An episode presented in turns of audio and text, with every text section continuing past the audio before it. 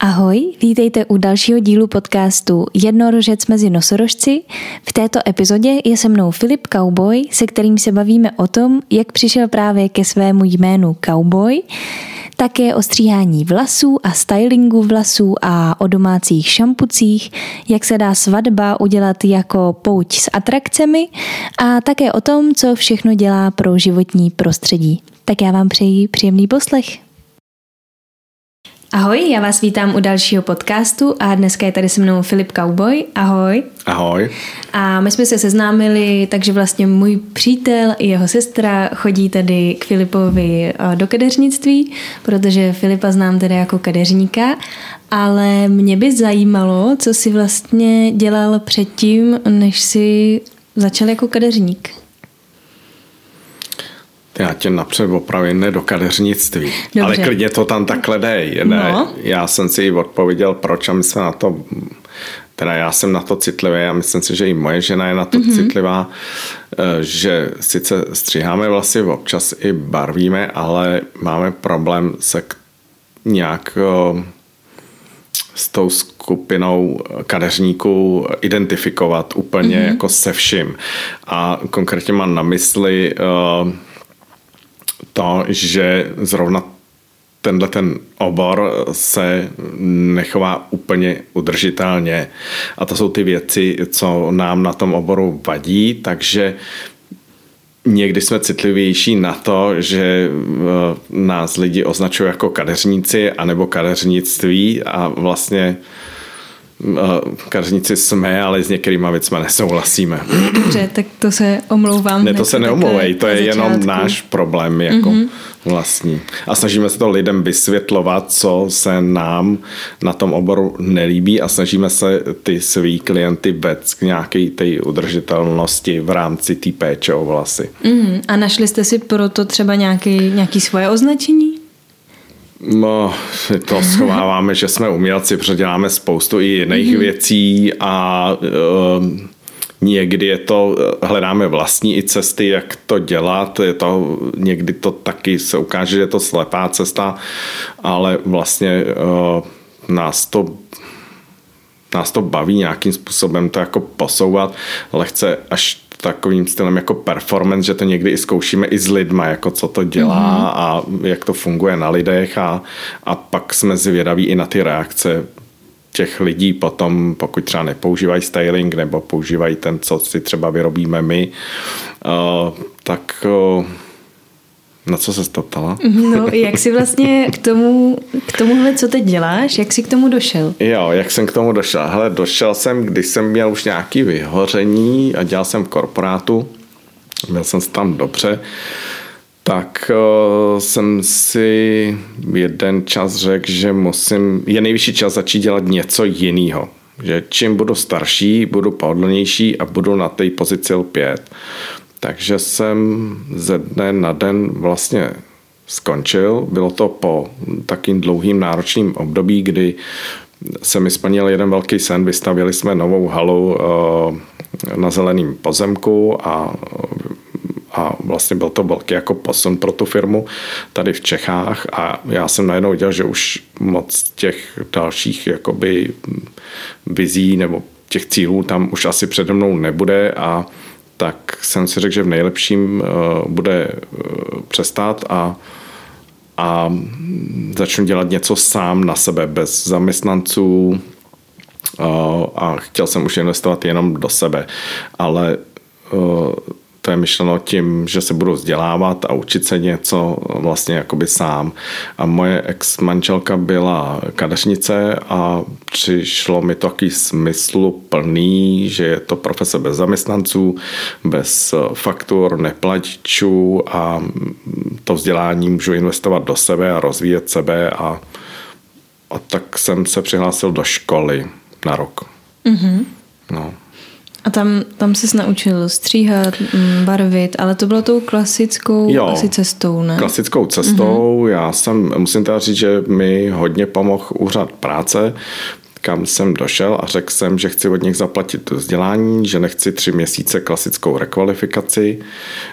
Uh, velice korektně a hezky se ke mně zachovali a řekli mi, že je nějaký institut ohrožení práce a že pokud ještě jsem jakoby tím jednatelem, jsem zaměstnaný, tak už můžu nastoupit jakoby přípravu na příští profesi a zahrnuli mě do devítiměsíční podpory a zaplatili mi školu, vlastně nebo ten ročník eh, na tom soukromým eh, kadeřnickém učilišti. Mm-hmm. A mhm. denně jsem měl chodit jenom na praxi, uznali mi odbor, teda klasický standardní předměty a dělal jsem závěreční zkoušky jenom z odborných věcí, z nějakých chemie materiálů a pak závěrečnou zkoušku praktickou s dětma v červnu.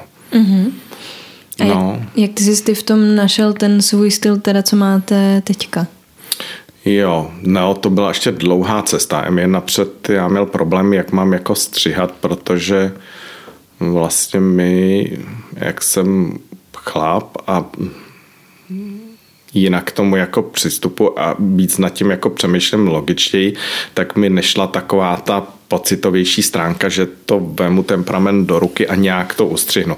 To mi furt nedávalo logiku, jak to jako nějak vemu a tím, že nám to tam jde přirozeně v tom začátku. A, takže jsem si hledal, našel jsem si, že a vlastně já jsem ještě se začal učit v době, kdy nebyl Instagram a nebyl Facebook, takže byly jenom knížky a časopisy a ještě to bylo v době, kdy tu, tenhle ten obor kadeřnictví nezažil tu renesanci díky vlastně těm sítím, který pak přišly a veškerý ty mm, informace a vzdělání přinesly úplně zadarmo a, a, a jeho všude dost. Takže jsem si musel ty věci hledat, kupovat první učebnice mě stála asi, jsem kupoval na eBay nebo na Amazonu asi za 11 tisíc od Vydala Sasuna mm-hmm. od někoho, jestli mi to šlo ze státu, nevím. Tak ještě to mám dodnes jako s CDčkama. Mm-hmm. A Vydal Sasun byl britský kadeřník, který o, se narodil před druhou světovou válkou, o, ovlivnil ho hodně Bauhaus, což je, je nějaký styl architektury, promítají se tam vlastně kruh, čtverec, trouhelník. I jemu se ta věc strašně zalíbila a e, našel si v tom zalíbení a vlastně do téhle geometrie pak přenesl jeho techniku stříhání a následně i vlastně způsob vzdělávání, kdy začal na jednoduchých geometrických obrazcích vlastně vysvětlovat když se vlastně někam vytáhnou a v nějakým tvaru se ustřihnou, co to udělá. Mm-hmm. Což pro mě jako pro chlapa bylo strašně najednou logický a dokázal mm-hmm. jsem si to jako odvodit v hlavě a hrozně se mi ulevilo. Mm-hmm. To, to je super tehle pohled, protože ano, mm, asi je větší procento jako žen, co tuhle profesi dělají, nebo ne? Hmm. Ještě jo, ale to si myslím, nebo aspoň co jsem tak z doslechu eh, se stalo eh, už vlastně eh, za bolševika, protože po znárodnění tak vlastně do té doby povětšinou to byla mužská profese, historicky to byla jakoby mužská profese, kdy se to od nějakého ranhojiče vyvíjelo. Tak díky tomu, že to bolševik nastavil, zrušil živnosti a udělal to jakoby nějaký služby a nastavil tam tabulkovou mzdu a ocenil ji jakoby na nějakou nízkou částku, jak do toho poměrně dost pak chodili ženy a, a tak se to celý za bolševika pokřiveně vyprofilovalo. Mm-hmm. Ale jinak i ve světě v tom poměrně dost, je to jako mužská doména, byla to stříhání. Mm-hmm. A ty teď stříháš převážně muže? Ne, eh, stříhám všechno. Všechno. Jo, mm-hmm. já jsem mm-hmm. jako stříhač, stříhám si rád jako krátký vlasy, taky dlouhý. Mm-hmm. Uh, máš nějaký konkrétní třeba, co tě baví, když někdo přijde třeba a řekne, že chce úplně zkrátit, anebo jestli rozumíš ty otázce? Jo, rozumím. Ty, oni jsou taky různý vlny. Uh, už jsem tam taky nějakou další dobu, tak si, si taky prošel různýma jakoby eh, krizema a hledáním různýma uh, přístupama k tomu. Takže nevím teď, jestli mám s tím problém. Asi, nebo jak to já myslím, že jsem se postupem času propracoval k tomu, že se snažím tam si kolikrát střihnout něco svýho a moc se nenechat až tolik ovlivňovat tím, co člověk chce. Mm-hmm. Vím, že pak pro mě ještě, teď budu přemýšlet takhle nahlas, je třeba pro mě svazující a to je taky hodně nekadeřnický.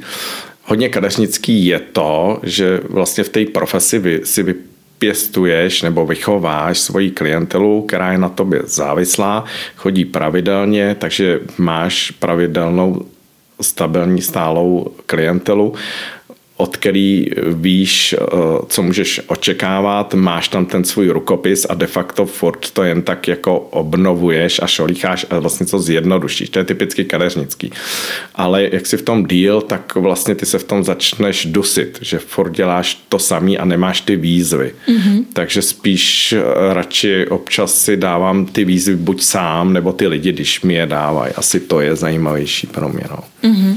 Takže teď máš nějaký svoje zákazníky, který teda se na nich pokoušíš občas udělat něco? Ne, uh, aby to...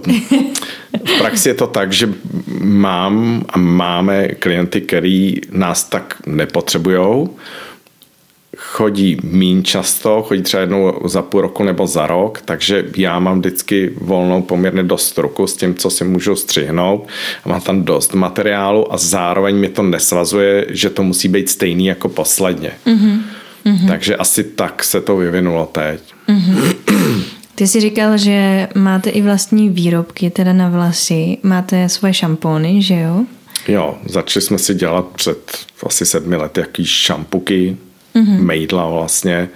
Uh, jednak on to začalo tou cestou, jsme hledali nějakou alternativu k těm uh, sulfátům a, a, a parabenům a, a všem těm věcem, co v tom jsou, v těch klasických komerčních produktech. No až jsme skončili u toho, že kompromis žádný není, eh, jediná cesta je jako nepoužívat nic, což taky nejde, tak jsme si začali dělat svoje věci, o kterých jsme věděli, co si tam dáváme a zkoušeli jsme to s nima. Mm-hmm. Takže to vznikly takový mejdla, šampuky, které se dají použít jak na tělo, na vlasy a, mm-hmm. a, a snažíme se to eh, vlastně i učit klienty, pokud jim to vyhovuje, na to přejít. Mm-hmm. Máte i teda třeba nějakou mm, určitě asi jiný styl toho pečování o ty vlasy, ne? Jako potom, jak třeba, když se tě někdo zeptá, jak mám teda o ty vlasy pečovat, jak často jo. je mít, nebo čím Ty je teda mít, kondicionér, nekondicionér, s tím je taky velký jako furt otazník. No, včera byla žena na školení a ta trenérka tam stříhala tři modely.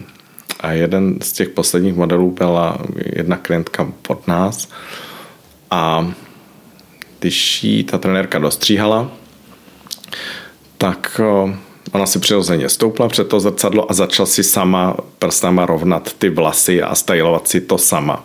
Mm-hmm. A všichni jako koukají, co dělá, jako dětí to přeci ta kadeřnice jako vystylovala.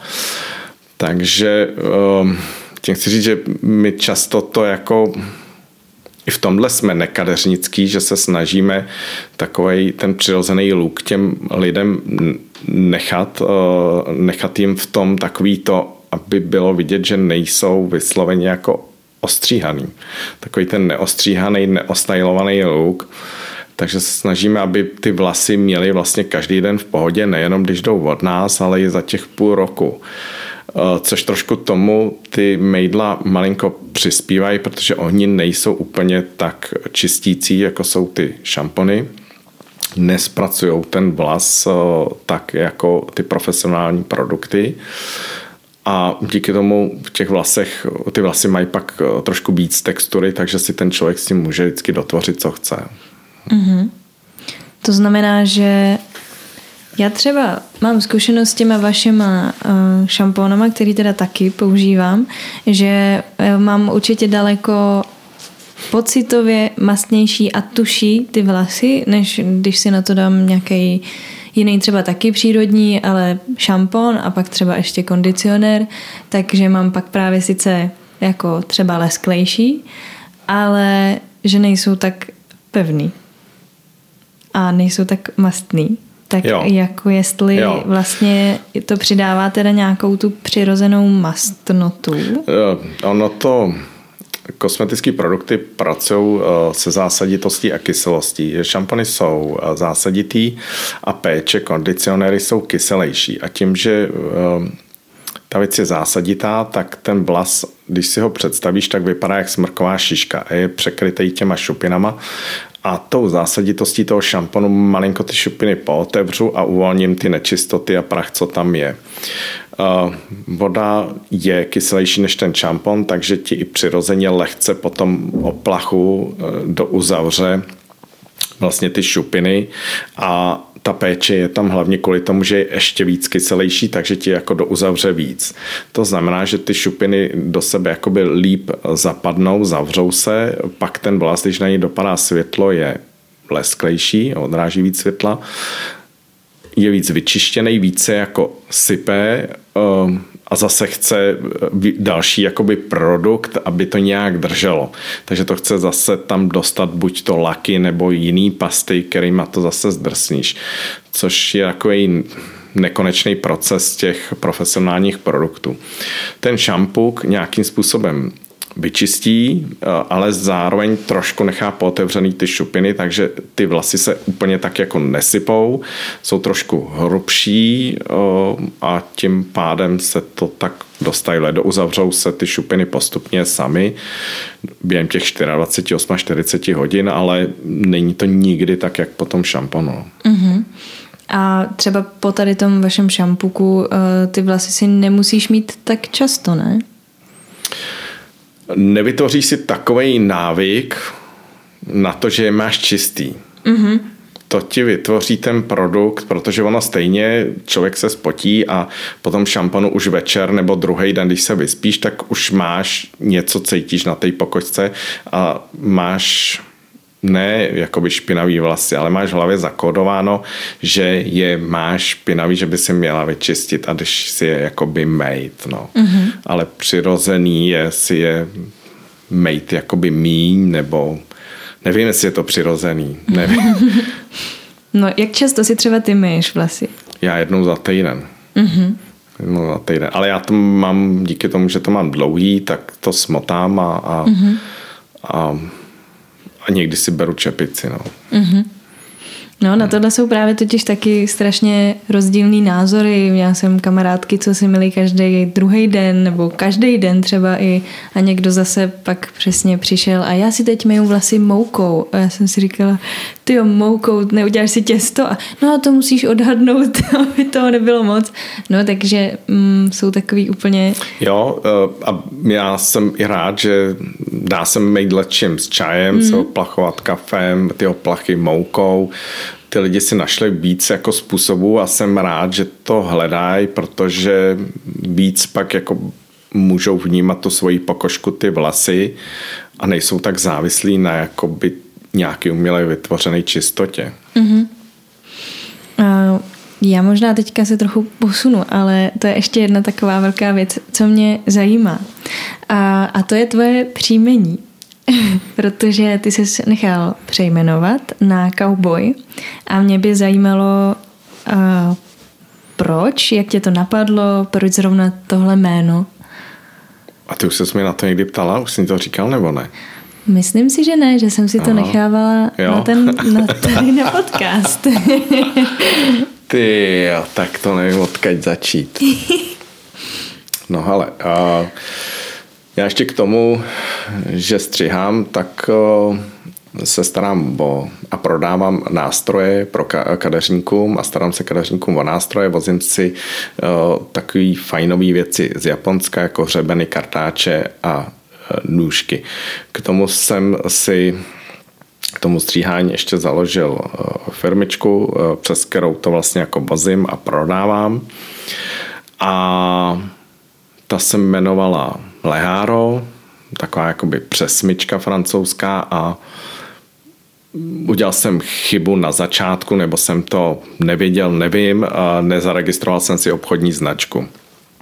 Jednoho dne mi takhle v zimě přišel dopis z advokátní kanceláře, že si advokátka zaregistrovala moji obchodní značku a že mám zaplatit asi do tří dnů 80 tisíc nebo kolik a mm-hmm. další platba 250 tisíc bude asi na konci roku, že používám jejich obchodní značku.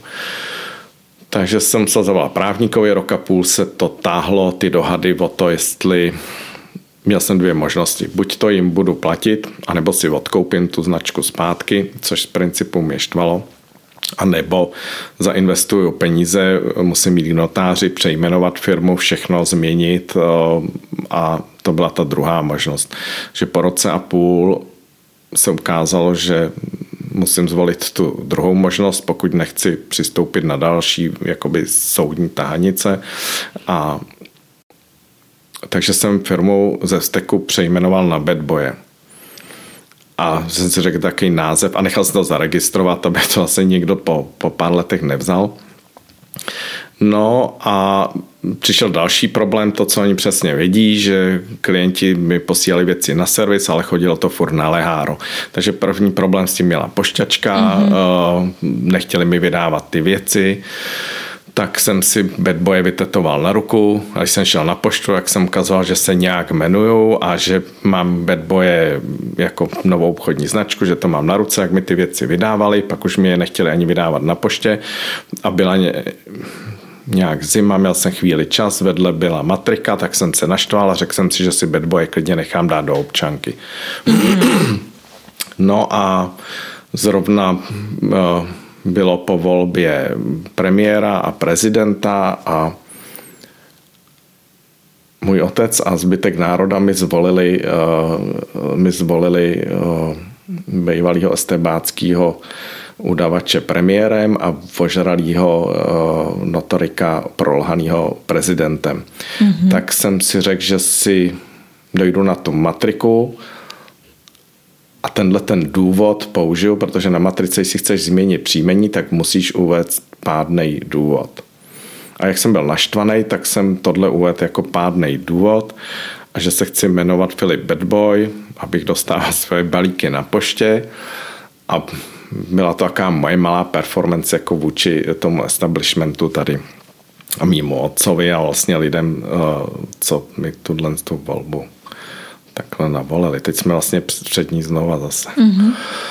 No a takže na poprvé mi to nevyšlo, tam mi paní poslala někam na matriku, i byť jsem všechno měl, eh, po druhý to zase nevyšlo, po třetí to zase nevyšlo, zase mi někam poslala a ona si řekla asi paní, že to možná vzdám, když eh, a ne, nebudu jí muset jako přijmět k tomu, že budem se posuzovat ten vážný, jakoby ten můj důvod a, a zamítnout mi ho, protože s tím nesouhlasil asi, nebo já nevím.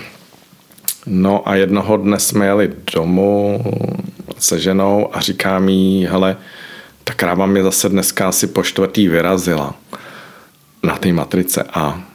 Žena mi říká, no já jsem ti to nechtěla říkat, já jsem tuhle mluvila s kartářkou, ale neohledně jako uh, skrz tebe, ale mimo to jsem se jako ptala, jestli to bad boy je jako dobrý příjmení.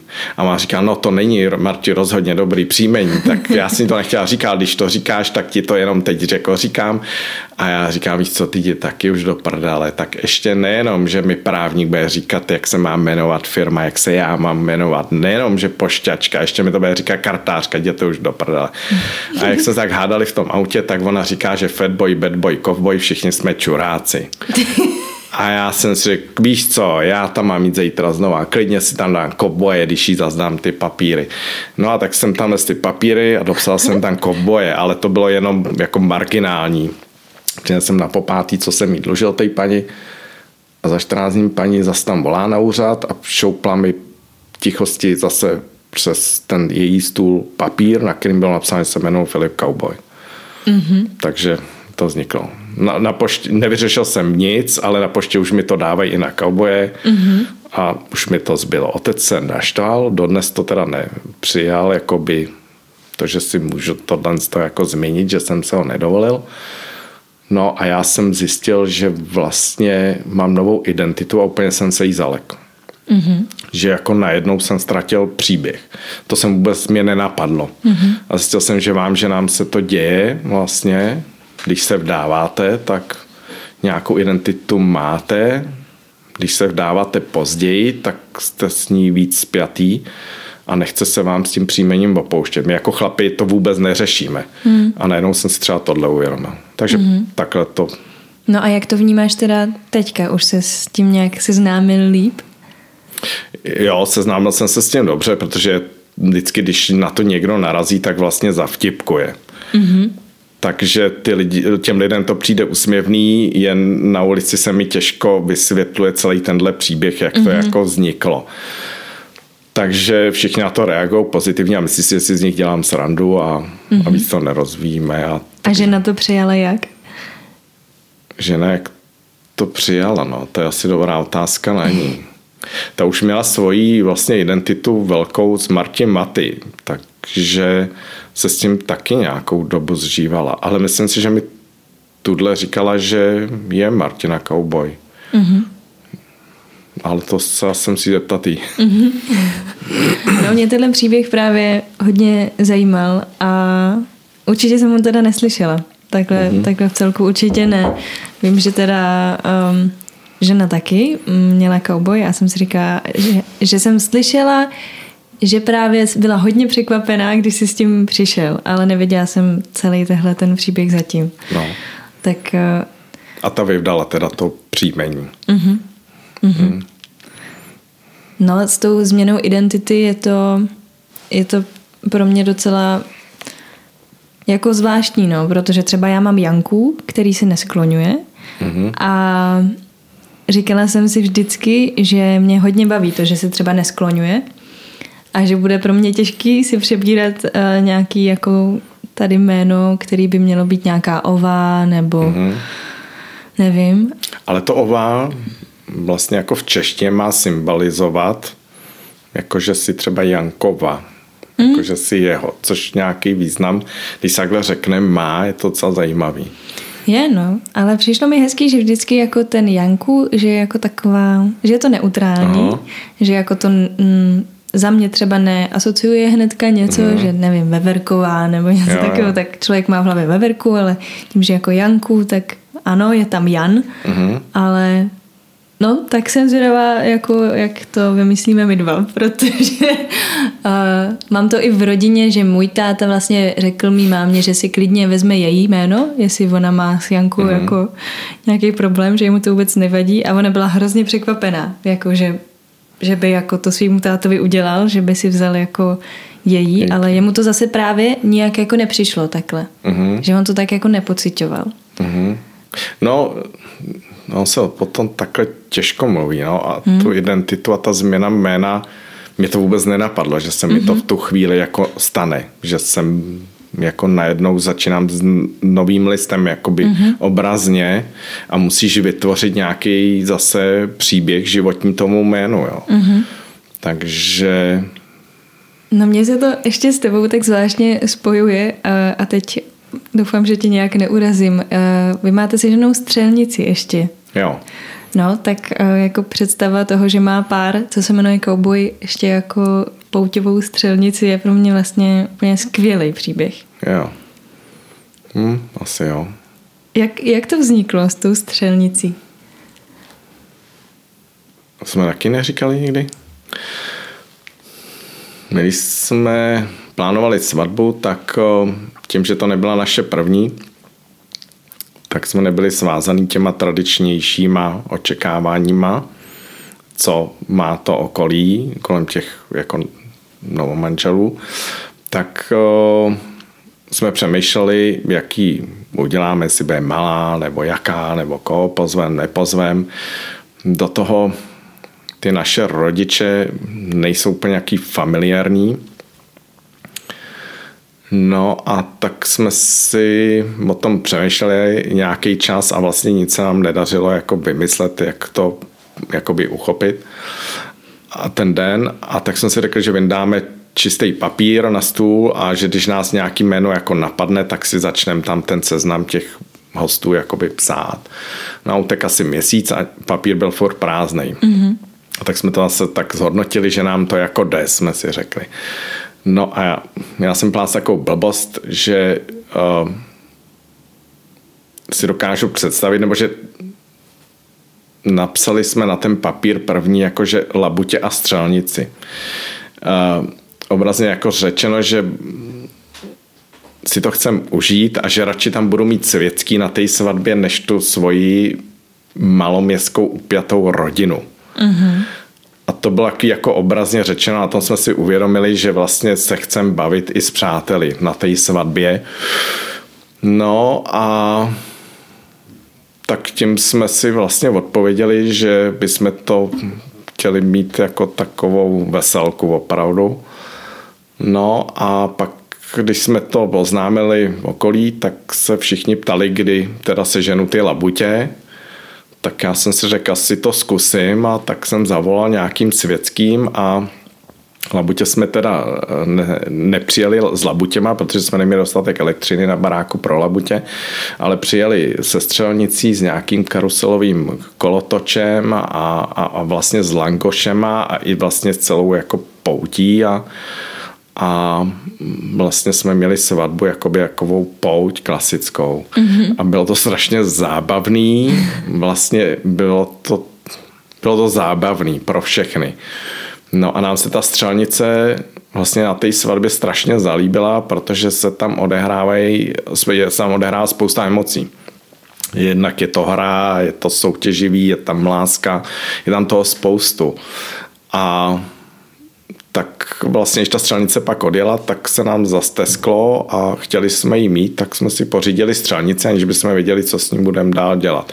Takže jsme si pořídili střelnici a pak jsme se rozhodli, že s tím vlastně v rámci jako socializace budeme občas na nějaký eventy jako svatby nebo různé akce jezdit, aby jsme se socializovali a dělali jsme něco jiného a nějaký protipol tomu stříhání a úplně jsme tak třeba nevyhořeli mm-hmm. k té jedné branži.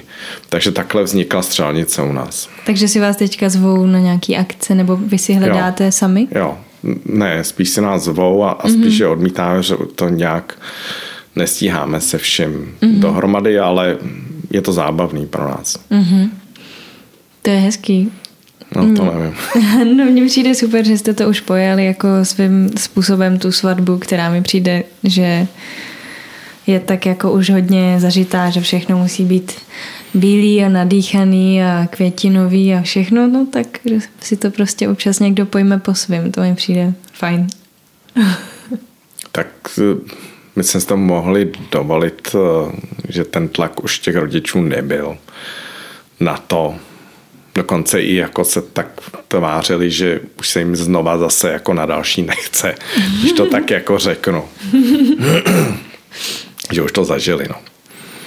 No a teďka mně přijde, že teda se věnuješ hrozně moc věcem, ale určitě pořád něco vynecháváme. Ty se, nebo mi tak jako schrň, čemu všemu ty se teďka aktuálně věnuješ, jestli můžeš.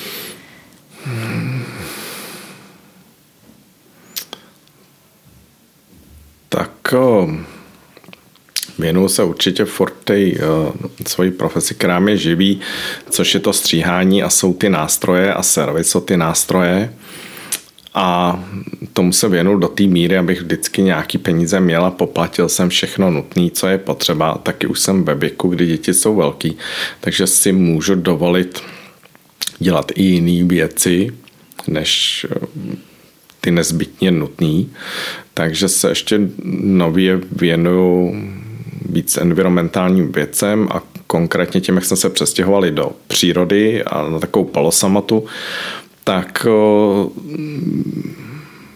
seš, je člověk chtě nechtě víc spjatý s tou přírodou a některé věci se ho víc dotýkají a e, uvědomíš si, že když tam v té přírodě jsi, že s ní musíš být víc spjatý, protože když ji nerespektuješ, tak po chvíli třeba v našem případě ztratíš vodu, anebo jí mhm. máš nedostatek, takže se s ní musíš nějak hospodárně e, k ní chovat. A k tomu nejenom ty, ale musí i to okolí se nějak k tomu hospodárně chovat, takže se snažíme o nějaký zlepšení vlastně ohledně uh, hospodaření s vodou, jak povrchovou, tak i s tou podzemní a snažíme se skrz spolek uh, vlastně připomínkovat nějaké věci a nějaké projekty dělat ohledně toho. Mm-hmm. To je hmm. asi náročný hodně. Je to náročný pro mě hodně v tom a zároveň je to taková, jak říkám, univerzita třetího věku, že se sám musím spoustu věcí naučit, které jsem do té doby neznal a hlavně musím se naučit s tím státem vlastně nějakým způsobem pracovat eh, s různými těma odborama životního prostředí a naučit se eh, něco z toho eh, zákona o životním prostředí, z vodního zákona, něco z správního řádu a snažit se přimět ty úřady i ty investory, aby se chovali zodpovědně a tak, jak podle těch zákonů mají. Mm-hmm. A je to nový pro mě i v tom a výzva, že se musím postavit i tomu úřadu, což jsem já vyrost v době, kdy to nebylo obvyklý a ani nebylo obvyklý mít svůj názor a nebylo to žádoucí, což je pro mě strašně těžký, takže pro mě je to z tohohle pohledu výzva a je to tak no, takový sebemrskačství někdy pro mě, ale cítím, že mě to posouvá dál a že to je věc, kapitola, která mě třeba chyběla asi v tom dětství a musím se jí sám donaučit. Což vidím, že vy třeba mladší ročníky už spoustu věcí a to definování svých názorů umíte. Mm-hmm. Mm-hmm. A dosáhl si teda už uh, nějaký ty věci, o kterou jsi zasazoval třeba v tom kolem toho životního prostředí? No strašně málo. Teď uh, ten posun, nebo jak bych to řekl, mám velký očekávání, ten čas běží z mýho pohledu hrozně rychle a ty věci se mění hrozně pomalu. Mm-hmm. Když to schrnu, tak akorát jsem za loňský rok vyhrál maximálně okresní přebor. To znamená, že se na úřadě životního prostředí Benešově trošku snaží dělat ty věci líp, ale mi jde o tu změnu systémovou, co se týká povolování těch vrtaných studní a tam je třeba změnit trošku pravidla v tom procesu vlastně povolování těch studní a malinko to chce nějakou změnu zákona. Mm-hmm. Takže já se musím naučit trpělivosti a mm, vydržet to dotáhnout až do toho konce. Mm.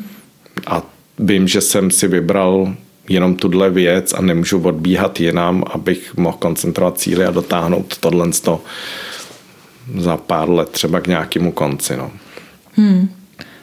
To jako, no jak říkáš, to musí brát jako děsný síly v tom v té komunikaci zrovna s těma úřadama, protože můj táta s chodou okolností teďka řeší uh, to na Praze 6, že tam se má podkopávat tunel, že jo, ještě další prostě metro, linka další jako uh, prostě tady um, skrz nějaký, nevím, teď jsem se v tom zamotala, ale uh, jsou v ohrožení právě taky studny všude na Praze 6 a teď oni tam posílají teda nějaký jako vyrozumění, dopisy a to Ježíš tam je takových hloupostí, co on mi jako posílal, co oni si tam navymyslej, aby to znělo, že všechno je v pořádku a přitom, když vezmeš tu samostatnou větu, tak ona sama vůbec nedává smysl a vůbec neříká ani to, ani to, vůbec nic.